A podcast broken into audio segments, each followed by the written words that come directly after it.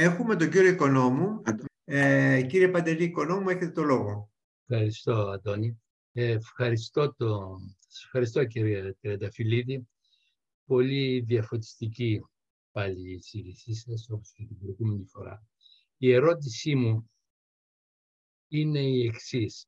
Ε, η ανάλυση που κάνατε και η προσέγγιση που κάνετε για το παρόν και το μέλλον της Ρωσίας ε, ήταν και μέσα σε ένα διπολικό σύστημα Ρωσίας-Δύσης. Και κυρίως με ανάλυση μέσα στη Ρωσία τι μετγενέστε, αλλά με βάση την κρίση την Ουκρανική, λογικό, την, την εξετάσατε μέσα σε αυτό το δίπολο. Ε, αλλά επειδή αυτή η κρίση οδηγεί, μάλλον θα μεγενθύνει αλλαγές που έχουν αρχίσει πριν την κρίση γεωπολιτικές, στις οποίες θα παίζουν, ήδη παίζουν ρόλο και άλλοι γίγαντες και άλλοι πόλοι, Κίνα και Ινδία. Ε, δεν βλέπετε κάποιο ρόλο, τι ρόλο μάλλον βλέπετε θα παίξουν αυτές τις επόμενες αλλαγές, αυτοί οι δύο γίγαντες; Η Ινδία θα συνεχίσει να είναι ένας από τους μεγάλους εμπορικούς εταίρους της συνεχίζει μάλλον μέχρι σήμερα να είναι ένας μεγάλος εμπορικός εταίρος της Ρωσίας και ο μεγαλύτερος πελάτης της στα οπλικά συστήματα. Ήταν. Λόγω του πολέμου ακύρωσε μια πολύ μεγάλη παραγγελία α, μαχητικών ελικοπτέρων. Η Ινδία. Θέλοντας να δείξει τη δυσαρέσκειά της. Εξάλλου, στην τελευταία σύνοδο του Συμφώνου της Αγκάης, ο Ινδός Πρωθυπουργός ήταν πολύ σαφής μιλώντας στον Πούτιν και λέγοντάς του δημόσια δεν είναι καιρός για πολέμους, κοίταξε να το λύσεις. Παρουσία του Σι Τζιπίνγκ. Πριν ακόμα αυτό επανεκλεγεί.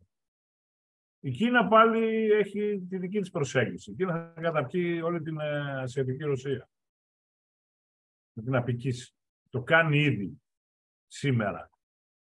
Νοικιάζει με 5 δολάρια το χρόνο το εκτάριο, εκατομμύρια εκτάρια ρωσικής γης, τα νοικιάζει για 99 χρόνια και στέλνει 200-300 χιλιάδες μετανάστες νόμιμους έτσι κανονικά ε, να εργαστούν σε αυτές τις περιοχές εκτοπίζοντας τους Ρώσους. Έχει επιβάλει, παραδείγματος χάρη, στη Ρωσία το καθεστώς της μονοκαλλιέργειας με τις σόγες στην Άπα Ανατολή.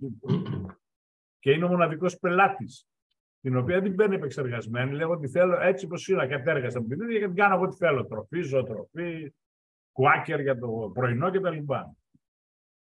Τι θα γίνει αν κάποια στιγμή η Κίνα πει στη Ρωσία που δεν αγοράζω φέτος τις σόγιας. Πότε θα προλάβει να φτιάξει καινούργιες αλυσίδες διανομής. Μιλάμε για εκατομμύρια τόνους που παράγει εκεί πέρα Χώρια ότι αγοράζει συνέχεια διάφορες υποδομές της ε, Ρωσικής Ομοσπονδίας στην Άπα Ανατολή, στη Ρωσική Άπα Ανατολή. Δηλαδή Βοστόκ, Χαμπάρο, Μαγκαντάν κλπ. Αυτοί θα περιμένουν. Έχουν κανένα λόγο τώρα να αναμειχθούν για να πάρουν τη θέση ας πούμε, της Ρωσίας. Δεν έχουν κανένα λόγο και δεν το κάνανε. Να θυμίσω ότι οι κινέζικες τράπεζες εντάχθηκαν στο πακέτο της δύσης για τον αποκλεισμό του τραπεζικού συστήματος της Ρωσίας. Ε, έπαυσαν να εξυπηρετούν τη ρωσική πιστοτική κάρτα μύρου. Έπαυσαν να λειτουργούν ως ανταποκριτές, ως τράπεζες ανταποκριτές για να την ε, διευθέτηση διατραπεζικών συναλλαγών με πελάτες της Ρωσίας για να παρακάψουν τη Δύση. Το ίδιο κάναν και οι τουρκικές. Έτσι. Στην αρχή παίξανε λίγο και εκείνες.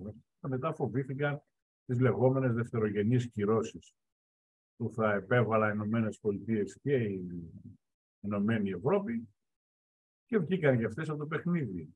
Οι μεγάλες κινέζικες εταιρείες όπως η Huawei και άλλες, αφού παρέδωσαν τις τελευταίες παραγγελίες που είχαν το Μάιο, δηλώσαν ότι δεν θα ξαναπάρουν παραγγελίες και δεν θα τις εκτελέσουν. Διακόπτω ουσιαστικά τις σχέσεις. Τώρα στείλανε κριτάκια, τα οποία τα βαφτίζουν οι άλλοι μασκβίτς. Θα κρατήσουν, αλλά η Κίνα με ποιον θα πάει, εσείς πώς το φαντάζεστε δηλαδή θα χαλάσει τις σχέσεις της με 700 εκατομμύρια ισχυρούς καταναλωτές, γιατί τόσοι είναι οι Ηνωμένες Πολιτείες και η Ευρωπαϊκή Ένωση. Ας μην βάλω τον Καναδά, ας μην βάλω την Αυστραλία, την Ιαπωνία, τη Νέα Ζηλανδία, τη Σιγκαπούρη κλπ. που συμμετέχουν στις κυρώσεις. Βάλω αυτές τις δύο, μεγάλες, δύο μεγάλους οργανισμούς, τις ΗΠΑ και τους η Ευρωπαϊκή Ένωση και θα προτιμήσει τα 144 εκατομμύρια καταναλωτών με μικρή χαμηλή, με χαμηλή αγοραστική δύναμη της Ρωσίας. Τι τόσο χάρη, δηλαδή για αυτό περνήσουν θέλουν. Διαλέξαν, διαλέξαν πλευρά. Και μην ξεχνάτε ότι η κινέζικη οικονομία βρίσκεται αυτή τη στιγμή σε επιβράδυνση, όπως λένε. Άμα σκάσει και η φούσκα των ακινήτων που το περιμένουν όλοι και το γράφουν εδώ και καιρό, τότε θα δούμε. Τότε θα μπορέσουμε να καταλάβουμε τι ρόλο θα παίξει ο Σιντζιπίνγκ.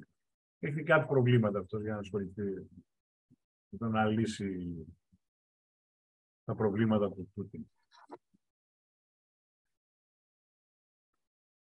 Μάλιστα, ευχαριστούμε πολύ.